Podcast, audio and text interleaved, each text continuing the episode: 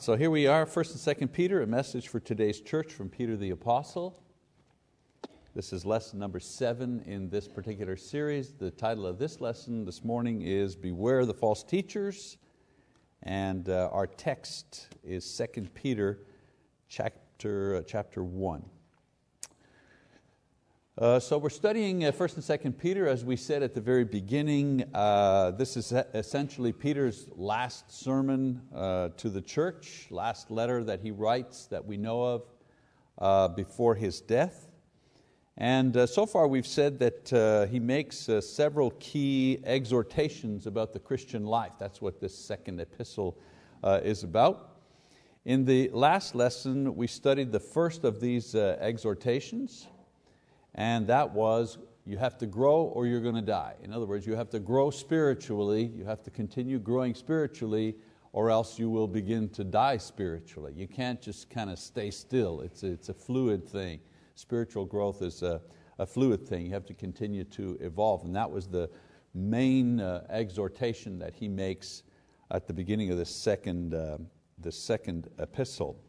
Uh, he also explains that what fuels this growth, the spiritual growth, is the ongoing knowledge of God and Jesus Christ, which has been made possible uh, by the revelation of God's Word and His only begotten Son. So the point he makes at the beginning is uh, in order to grow, uh, the process of grow, uh, growth involves you knowing more and more uh, who God is and who Jesus is. And the good news for you is that God has fully revealed Himself, so you can really know Him. There's no end uh, to that uh, process. And then, of course, he details how this knowledge of God is acquired on a daily basis. The, the kind of nuts and bolts of how a person gets to know God and thus continue in this spiritual growth and development. Uh, Peter says that uh, beginning with one's faith, which initially saves us, we are to add to this initial faith um, moral excellence and knowledge and self-control and perseverance and godliness and brotherly kindness and love. You know, talked about all of these uh, virtues uh, last week. And in the process of gaining these things, we come into a greater and greater knowledge of God. Then he concludes uh, that uh, the person who is practicing these things is going to grow in his uh, knowledge of God, grow also in his confidence of salvation, grow in his appreciation and experience of the heavenly kingdom where he will eventually dwell forever. The idea is as you get to know God practicing these things, you also get a taste of heaven. And so it's like you get a taste of what heaven is like before you actually, before you actually go there. And that's the motivation that, that keeps you in this process. Okay, so Peter, after having said this, he turns from the future, he's talking about the future, planning for the future, growing for the future, so on and so forth. He, he switches here and he goes from talking about the future to talking about the present, what's going on now. Two things that concern uh, the church in the here and now. So the process that he has so eloquently spoken of that leads to heaven begins with faith. And as Paul explains in Romans 10, 17, faith, this initial faith, how do you get this initial faith? Well, Paul says faith comes from hearing and hearing the words of Christ, Romans 10, 17. So the Word, God's Word, this is the source of faith. And so Peter wants to reassure them that this basis for their spiritual growth, this faith, this Word, it's solid. You can, you can have confidence in it. And so that uh, we find ourselves now in 1 Peter um, uh, chapter 1, beginning in verse 12. And that's where we are today, that's where we're going to pick it up. So let's read verse 12 to 14. He says, Therefore, I will always be ready to remind you of these things, even though you already know them and have been established in the truth which is present in you. I consider it right, as long as I am in this earthly dwelling, to stir you up by way of reminder knowing that the laying aside of my earthly dwelling is imminent, as also our Lord Jesus Christ has made clear to me. So he, he, he confirms that there are uh, not these things that he said to them, you know, add to your faith, uh, moral excellence, so on and so forth. He confirms with them that these things, they're not new ideas. They're ones that they have been taught and known through the gospel, which he calls the truth. They're things which they've known through the gospel, which is what began the process in them in the first place. So Peter finds it necessary to remind them one last time because the Lord has revealed to him that he is about to die. So, you know, I'm writing this letter and I'm reminding you of these things because I know that I don't have a lot of time left. All right? So we go on, verse 15, he says, And I will be also be diligent that at any time after my departure you will be able to call these things to mind. For we did not follow cleverly devised tales when we made known to you the power and the coming of our Lord Jesus Christ, but we were eyewitnesses of His majesty. Verse 17, he says, For when he received honor and glory from God the Father, such an utterance as this was made to him by the majestic glory. This is my beloved Son with whom I am well pleased. And we ourselves heard this utterance made from heaven when we were with him on the holy mountain.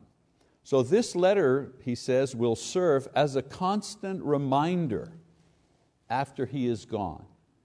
So now he tells them why his letter, along with the other apostolic writings and scriptures that they already have, should be considered inspired and, and should be considered as authoritative for them as they develop in spiritual growth. He gives them two reasons. One, he says, listen, we, didn't, we didn't create the gospel.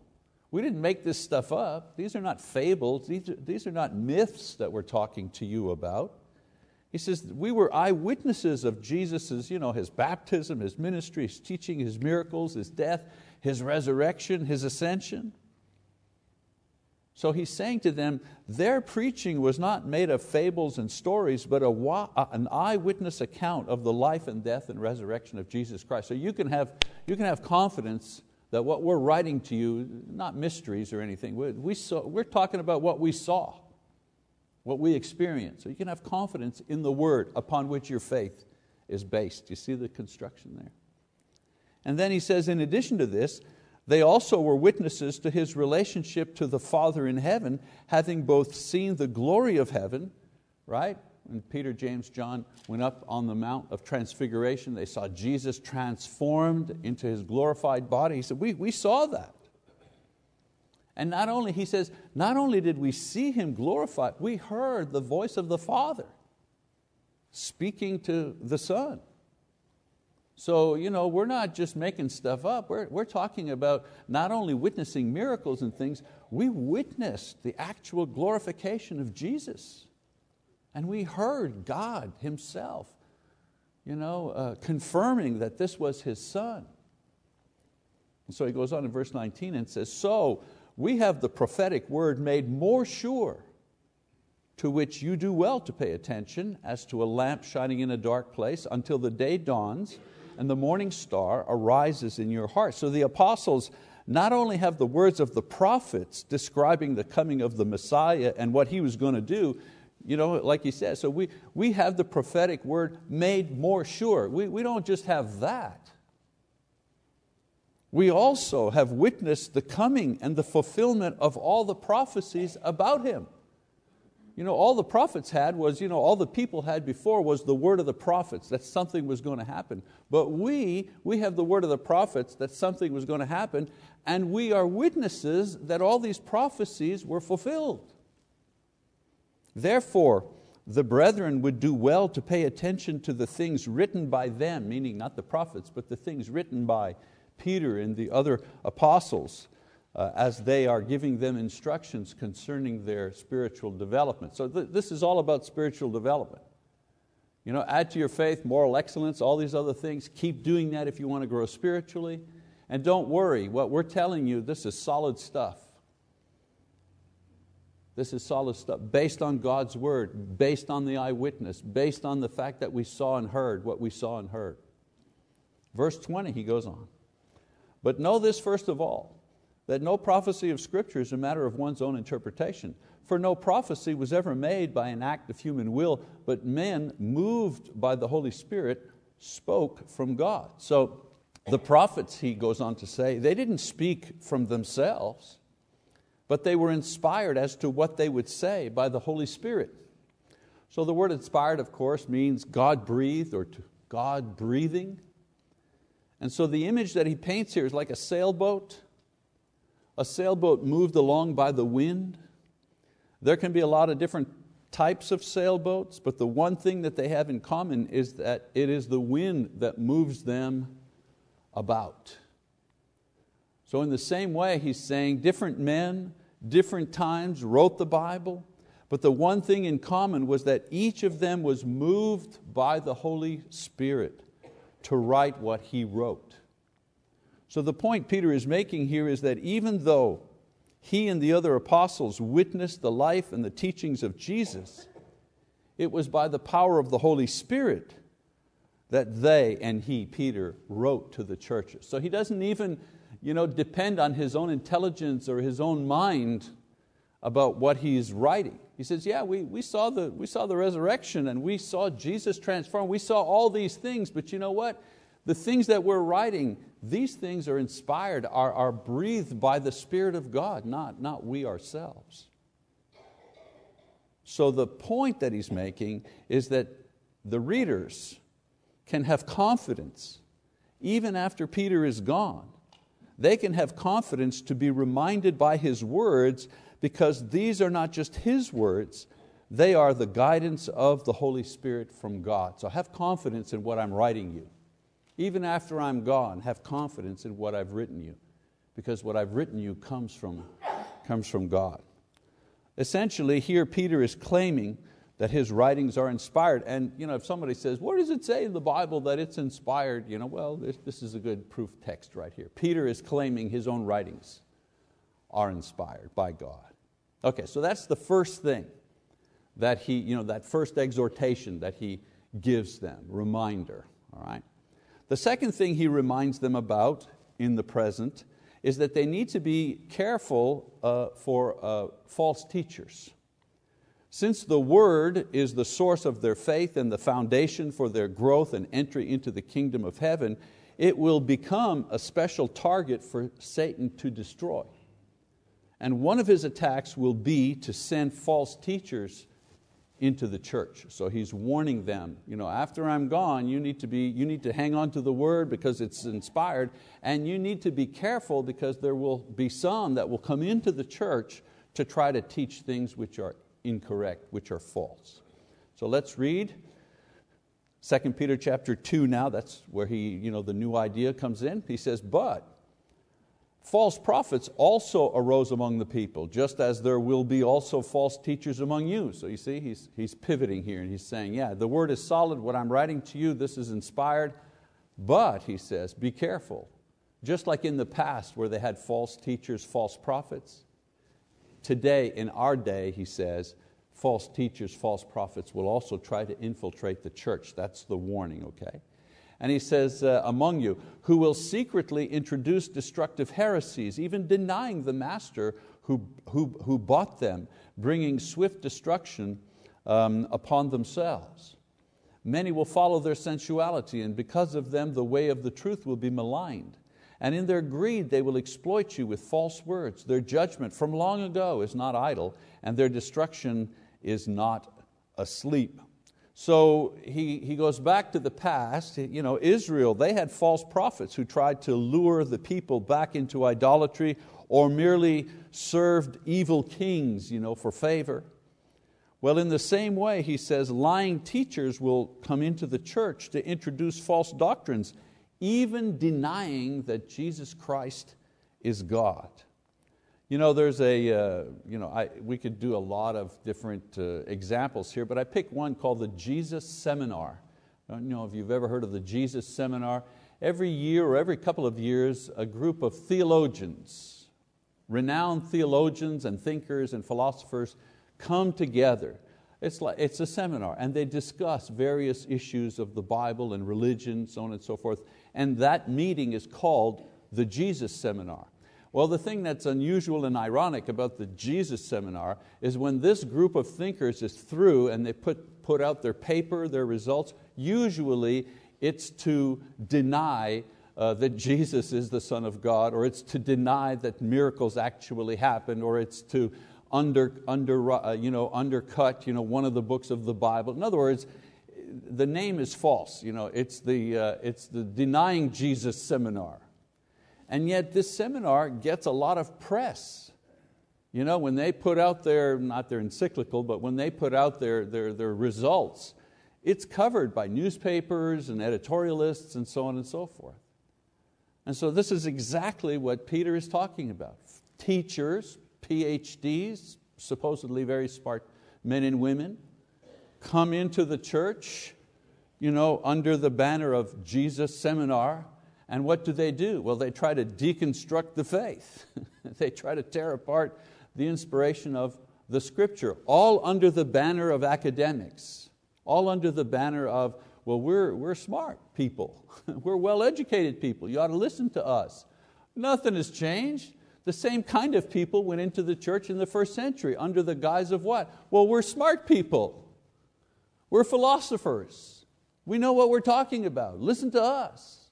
This is what Peter is warning against. So Peter says that the penalty now, as it was in Israel for false prophets, will be swift destruction. So they, the false teachers, he says, may be on earth for a while, but when judgment comes, their destruction will be sudden and it'll be final.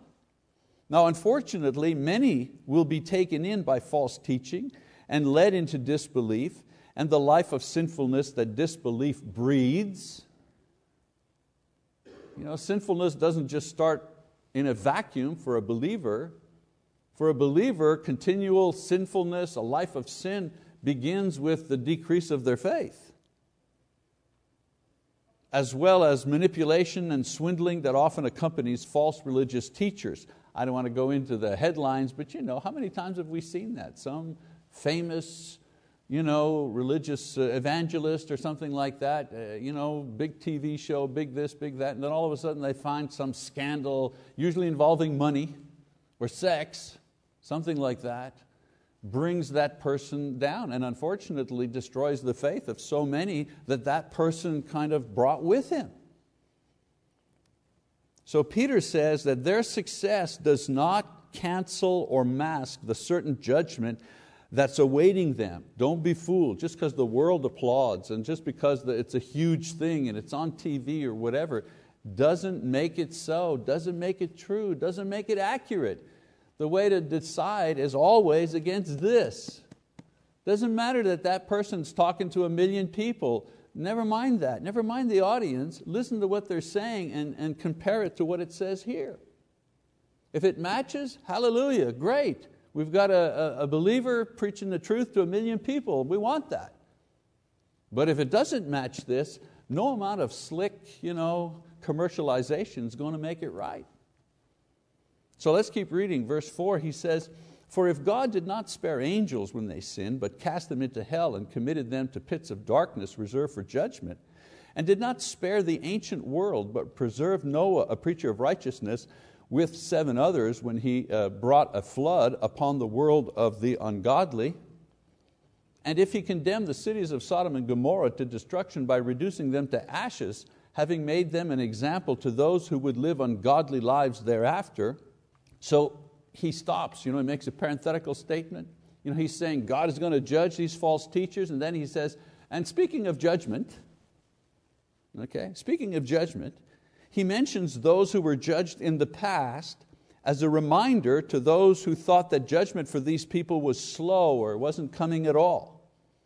And he mentions several judgments that took place in the past. The angels, for example, they were judged and punished for leaving their position and aspiring to be greater than God or for not, or, or, or not obeying Him or not remaining in their position. They were judged. And the ancient world, it was wiped out by a flood for its wickedness. They were judged. And Sodom and Gomorrah were destroyed for their sins as well. They were judged.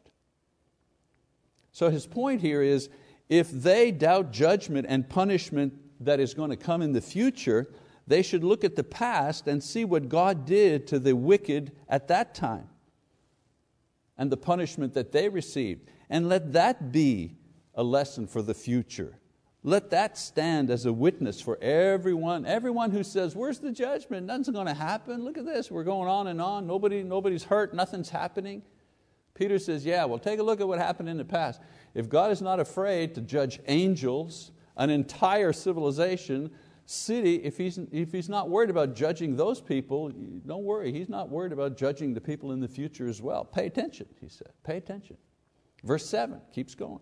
And if he rescued righteous Lot, oppressed by the sensual conduct of unprincipled men, for by what he saw and heard, that righteous man, while living among them, felt his righteous soul tormented after day, uh, day after day by their lawless deeds, then the Lord knows how to rescue the godly from temptation and to keep the unrighteous under punishment for the day of judgment. So, on one hand, he says, speaking of judgment, and he says, God knows how to judge, and he gives a couple of examples of his judgment in the past.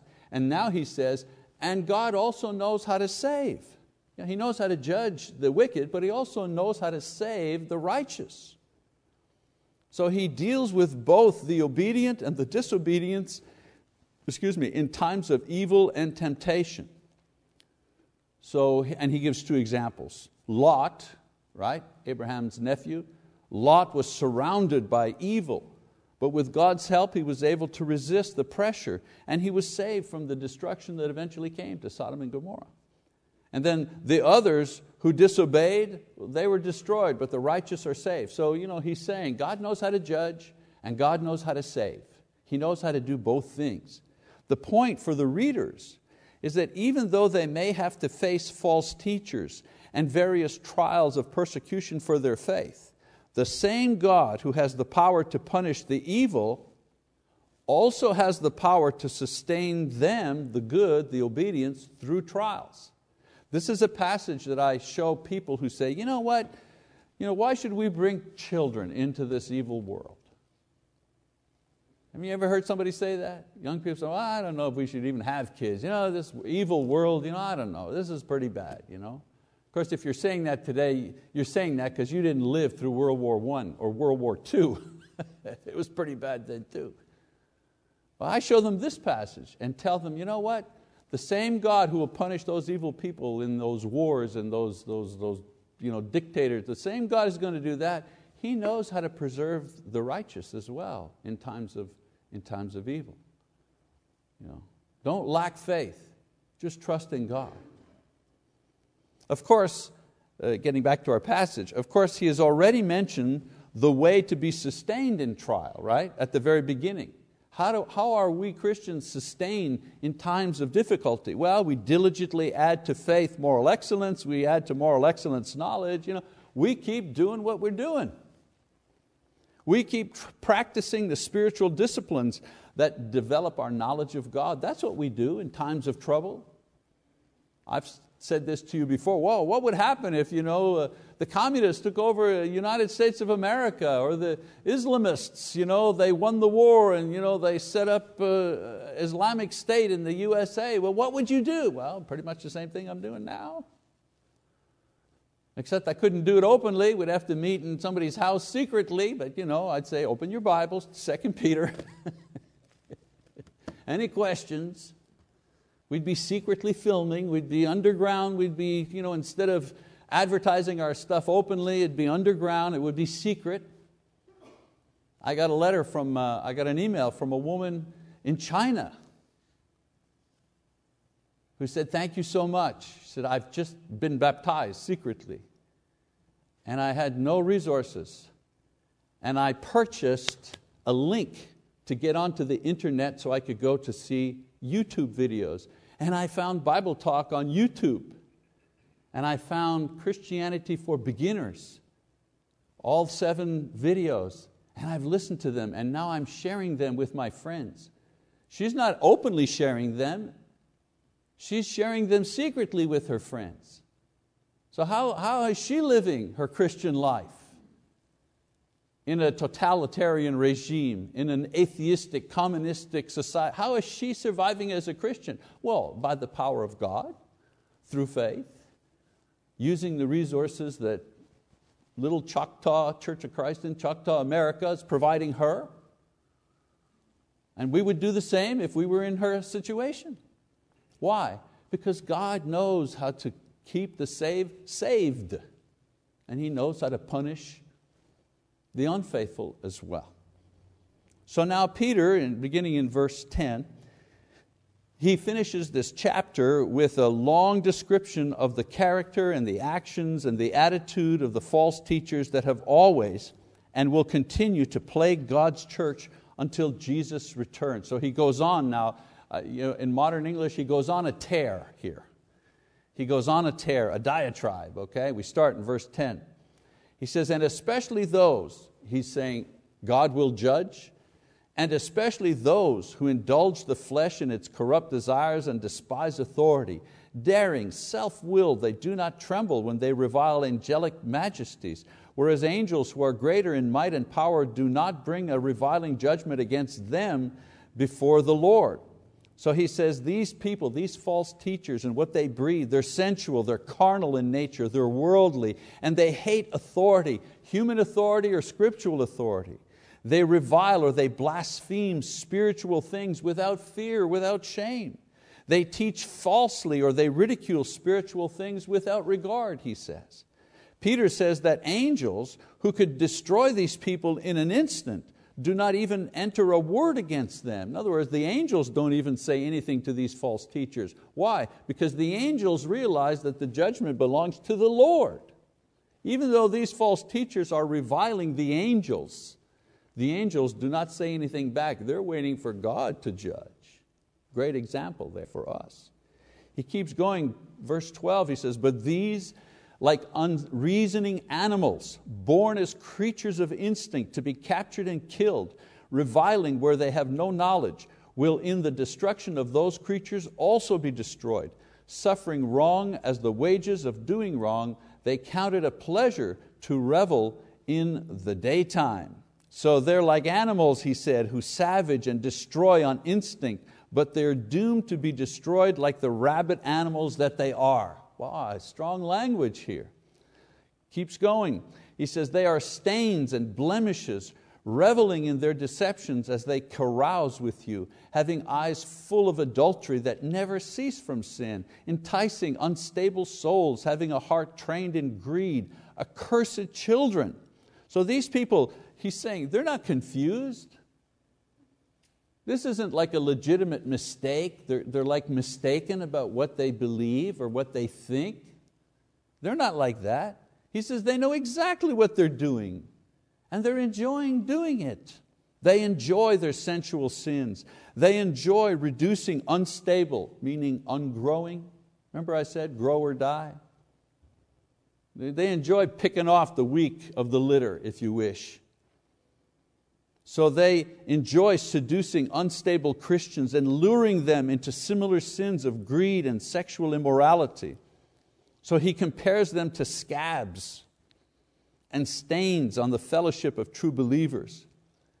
And he says that their motivation is sin and they have no conscience about destroying a, a, person's faith and an entire congregation if they have to. These are pretty bad people. 15 and 16.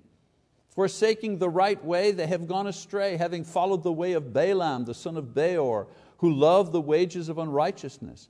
But he received a rebuke for his own transgression, for a mute donkey, speaking with the voice of a man, restrained the madness of the prophet. So he compares these false teachers to a prophet in the Old Testament who also was enticed by money to curse God's people but he was stopped by an angel and the miraculous, even his own animal spoke to him. You know, he was trying to go a certain way and the animal wouldn't go because the animal saw that there was an angel there. And finally he starts beating on this animal, this mule, you know, and the mule speaks and says, why, why are you beating on me? You know, haven't I served you well? I mean, imagine being rebuked by an animal. That's, that's, that's pretty bad, pretty bad. His greed, this fellow here, Balaam, his greed eventually overcame him on another occasion and he died a miserable death for having perverted the gift. He was really a prophet, but he used his gift in, a, in an incre- he used his gift for money. He was selling his gift, if, if, if this is what Peter is referring to. So a lot of these teachers, preachers, many of them, you know, have a gift. God's given them a, a, an ability, but they, they're using that ability for the wrong, for the wrong reasons. Verse uh, 17, he says, These are springs without water and mists driven by a storm, for whom the black darkness has been reserved. So here he pronounces the final end of all such false prophets, past, present, and future. The blackness, the darkness.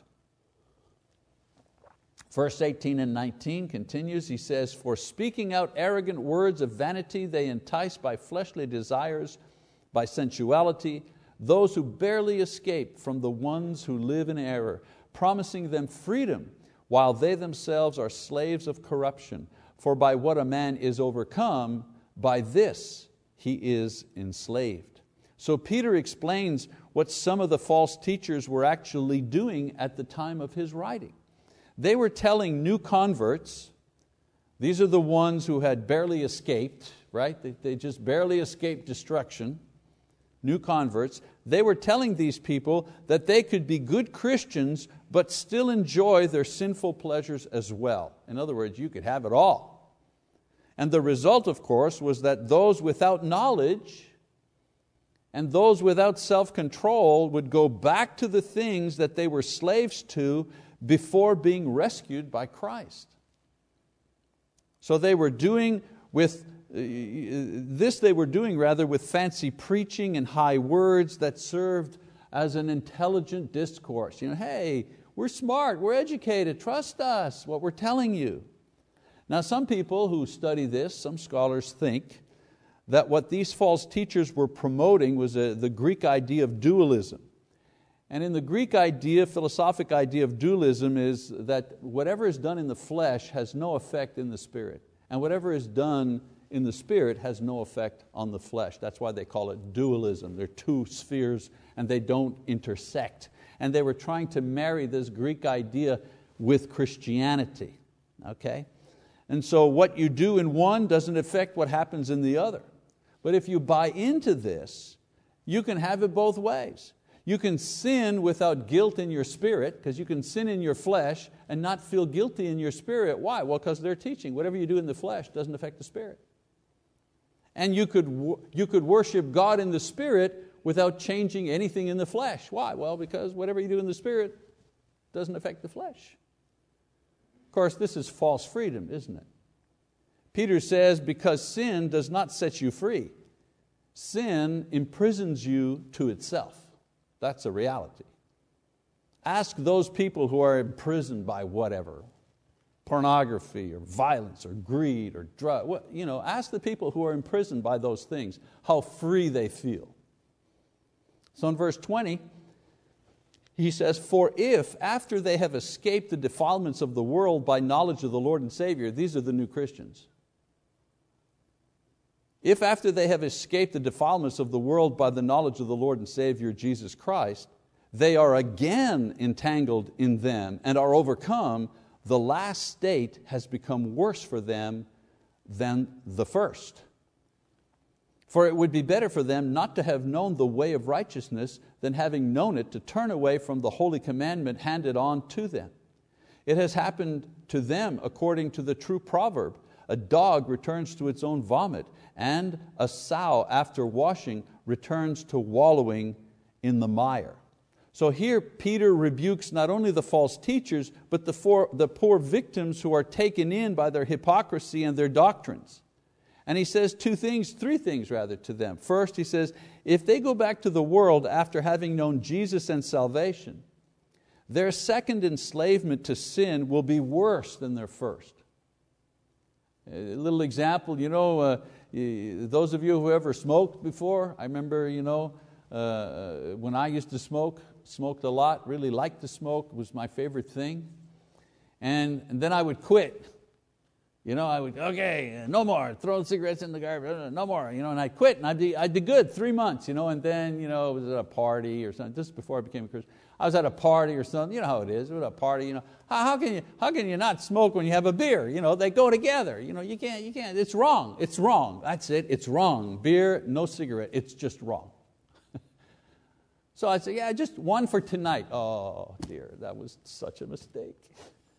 Because you know, those of you who have smoked, oh, if you quit and then go back, oh man, I used to smoke half a pack. Now I'm smoking a pack a day, a pack and a half a day. You know? Well, the same idea, that's what he's saying. Boy, you, if you've been saved then go back to the world, oh man, it'll be worse than, before.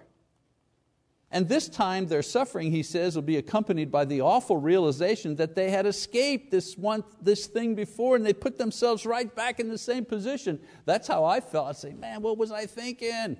I had this thing beat three months. Now I got to start all over again. Well, he's saying those who go back to the life of sin, you know, you're going to say to yourself, what was I thinking? I was saved, I was on my way. Second thing he says, it would be better for them to remain in ignorance because judgment is worse for those who know better, but they don't do it. And thirdly, he says, those who do this, they're not worthy of Christ, acting more like dumb animals than spiritual people. Pretty harsh, pretty harsh. So in his warning, Peter points to the false teachers and he reveals that they will be punished along with those who allow themselves to be seduced by them. So let's kind of summarize this, shall we? Because we only got about two, three minutes left. These admonitions were written 2,000 years ago. But as Peter says, these admonitions were meant to be relevant to us today because the words are the inspired words of God. Peter said, My words, they come from God. So from these we can draw a couple of warnings that would do us well today, today, today. So warning number one, stick to the word. Every heresy, every division, every apostasy always begins with the disrespect, the disobedience, or disbelief of God's inspired word. So long as the Bible in its entirety remains the sole authority and guide, we will always have a lamp to guide our feet through this dark world. Now, we don't always agree about what it says, that's true. We don't always agree on how to apply things, that's normal, we're human beings. But we must always agree that it is God's word, and our search always begins here and always ends here. Number two, beware false teachers. They come in all shapes and sizes. Some are obvious who use religion as a cloak to gain political favor, social power, wealth, prestige. Some are like moles you know, who spread their false ideas one person at a time in the congregation, in the church. One of the primary tasks of elders you know, in Acts chapter 20 is to monitor and guard against false teaching and teachers in the church. You ever notice all the classes we have here? There's always an elder or two sitting in that class. You think that's by accident? they're doing their job, they're listening, they're observing. The Bible even tells us what to do with false teachers, right? Paul says, Now I urge you, brethren, keep your eye on those who cause dissensions and hindrances contrary to the teaching which you have learned, and turn away from them.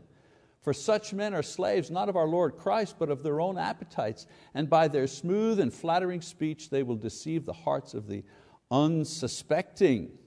So watch or identify those who are uh, uh teaching false things and warn them and turn away or disfellowship them if they don't repent. Be careful. False teachers um, is not just somebody, uh, yeah, I have to make a caveat here since we're talking about false teacher. A false teacher is not just somebody who disagrees with you. you think it's okay to clap hands while we're singing, you know, Jesus loves me or something, and another person says, no, I don't think we ought to do that. That difference of opinion doesn't make one guy a false teacher. Okay? We may not agree uh, one cup, some churches do one cup, some churches we do lots of cups. You know. That doesn't make the person who takes one cup, that doesn't make them a false teacher. We have a difference of opinion. And I'm sorry we're running out of time here. I'd like to say a little bit longer. Just let me tell you just this very quickly. There are only two things that you can, if you read through the New Testament, two matters where someone was declared a false teacher because of teaching this. One is, who is the person of Jesus? Okay, so a heresy, a legitimate heresy involves who Jesus is. So if somebody starts, if I get up here and I say, you know what I've been thinking, I don't think Jesus is really divine. I think He was just a man and He was just a prophet. Whoops, that's heresy. That's, okay, that's, and the other one is, how are we saved? That's the other you know, key of heresy, target of heresy. We're not saved by works or good deeds. We're not just saved because we think, you know, uh, we believe. And so in the Bible, people who miss taught or taught falsely concerning who Jesus is or how we are to be saved, they were declared heretics. But if one person believed, I don't know, we, we, we ought to take communion every day, and someone else, someone else said, no, we ought, to, you know, we, we ought to take communion just on Sunday, or we ought to take communion once a month, is there error there? Yes. We need to be patient to teach, to arrive at the proper thing that the Bible teaches, but I'm just saying we need to be careful who we call a heretic. Okay? In the Bible, he says that uh, the false teachers that Peter is talking about, you can tell them and who they are because they have a lifestyle that is contrary to the teachings of Christ. And they make an attempt to draw people away from holy living. And they teach, and their actions create strife in the, in the church. So, again, uh, we mustn't be afraid to admonish people and to warn people if they're teaching incorrectly or if they're teaching falsely. All right? And then one other thing here I need to put, the method, uh, yes, sorry, there we go, there we go. Stick to the word, beware of false teachers, be careful, pay attention. And the third one, recognize that God will punish the evil and the disbeliever. And the warning here is what Peter says. The sad thing is, God will punish the false teachers, but unfortunately, He'll also punish the victims. Doesn't seem fair, does it? But that's what he says here. Since we have an overwhelming amount of information to keep us on the right road, Peter is saying, stick with this. And be careful of false teachers because they will be punished and those that they draw after them will also be punished. So pay attention at all times. All right, well, we're going to have to stop here. We'll pick up 2 Peter uh, next week. All right, thank you very much.